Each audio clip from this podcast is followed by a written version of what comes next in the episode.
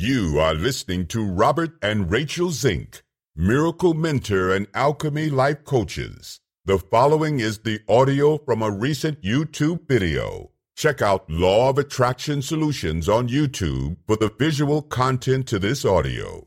Keep soaring high. The miraculous power of prayer.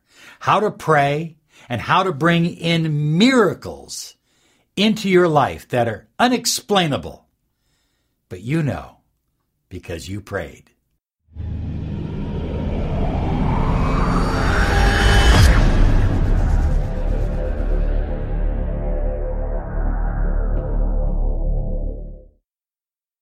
Hello, everyone. Robert Zink, miracle mentor and alchemy life coach.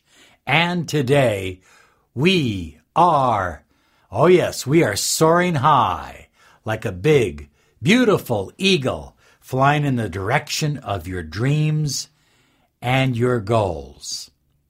We love helping people all over the world with their dreams and their goals it's just it's just such a satisfying feeling.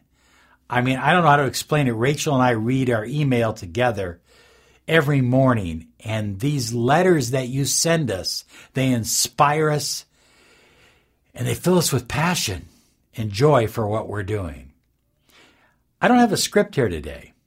So I'm going to talk to you about the incredible power of prayer and how to bring miracles into your life. But first, I kind of want to go back many, many, many, many years to when I was 15, 16, 17 years of age. And I lived with my grandma part of the time. And she was very close friends with an elderly couple and uh, they used to stay with us for a couple weeks at a time. They were a deeply spiritual couple, and they prayed all the time.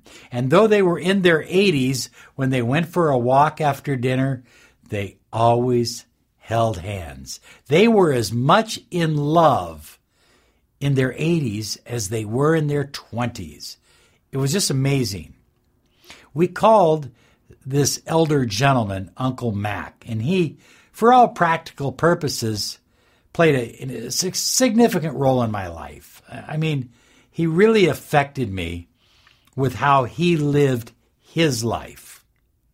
You see, years earlier, his wife had a massive heart attack. And they didn't give her but a few hours of survival. And Uncle Mack, who is a deeply spiritual individual, got down on his knees in the hospital at the side of her bed. And he held her hand. Of course, she was she was completely out, tubes running every which way. He held her hand. That was about seven o'clock at night and he began accepting and thanking God for the wonderful miracle that God is performing in his life and the life of his wife. He filled himself with incredible gratitude for all the wonderful years of love and passion that they've had together. And of course, he was crying the whole time. Here was the love of his life about to leave this world. And on his knees, holding her hand, he was giving thanks and praise to the Lord of the universe, to the infinite, to the Spirit, to God. You know, he wasn't simply asking for something, he was praising something. He was thanking God for already manifesting it. And in that process, because he was on his knees from about seven o'clock in the evening until all the way the next morning. He never got off his knees once. In that process, he said to God, You know, my wife and I have talked about selling everything we have, donating it to the poor, and spending our life living with other people for a week at a time here, a week at a time there, and talking about your miraculous wonders. But we've put it off. We're not putting it off anymore. This is how we will live the rest of our life. So he had his head down and he kept in that state of gratitude that state of prayer, that state of incredible certainty. It was almost beyond believing, it was absolute certainty. Now remember, the doctors only gave her a few hours at most. At about seven or eight o'clock the next morning, his head was down like this and she lifted up her arm, as weak as it was, and began tapping him on the head. And he, he put his head up. And she said, Mack, I'm hungry for some ice cream. I mean, I wasn't there, but I can only imagine. He had tears and laughter and joy wrapped up in his body and running down his face, filling his energy system. Every part of him his energy field, his heart, his muscles, his neurons, his brain, every part of him was giving glory to an incredible creator, an incredible force that we call God the doctors came in and they actually had to help him up from his knees. Remember, this man was in his late 70s, perhaps even early 80s. They had to help him up because he had been there all night. He never rose from his knees once. And they began examining her. And she had a strong heart. Boom, boom, boom, boom, boom.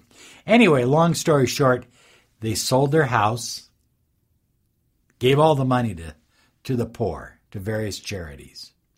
They sold all of their belongings, gave it all away. They sold their car, gave it all away. And they spent the rest of their life loving each other and spending periods of time at different people's homes talking about the miraculous power of God. High flyers, sometimes I think that we don't pray correctly. We bow our heads and we go, please help me, please help me, please help me. I want, I want, I want, I need, I need, I need. I can't live without, I can't live with it. And that's, that's not how we pray. When you pray, when you connect with infinite source energy, when you open up your heart to the Creator, you pray as if it has already happened. As if it has already manifested. You know, there's a story in the Bible, in the New Testament, where Jesus raises Lazarus from the dead had to be a dramatic scene. I've I've often pictured what it must have been like to actually be there. He didn't put up his arms and say, Lazarus, I want you to come forth. He didn't put up his arms and say, God, please help me raise Lazarus. he put up his arms and he said, So that they may see and believe. And then he commanded, Lazarus, come forth. And of course, Lazarus came out of that cave, out of that tomb. You see, we must operate from a position of absolute certainty because everything that you know about God, everything that you believe about the universe, the infinite power of light, whatever or however you conceive of the Creator, it's within you. It's not out there only, it's within you. And you have the incredible power to release that energy, to heal other people, to bring goodness to your family and your friends and your community, to bring spiritual healing to a world that I believe sadly needs it. I honestly believe that. But in addition to that, in addition to all of that, you have the power to create miracles in your own life. To have the love that you crave. To have a relationship like you've never had before. To make the kind of money and attract the kind of abundance that you really deserve. So, as you meditate and connect with source energy, connect with the Creator, let's not get ourselves into this, this uh, place of wanting and hoping. I'm hoping and I'm wanting. Let's get ourselves into this state of knowing and trusting and believing beyond anything we've ever believed before. You have a miracle today because you absolutely deserve it.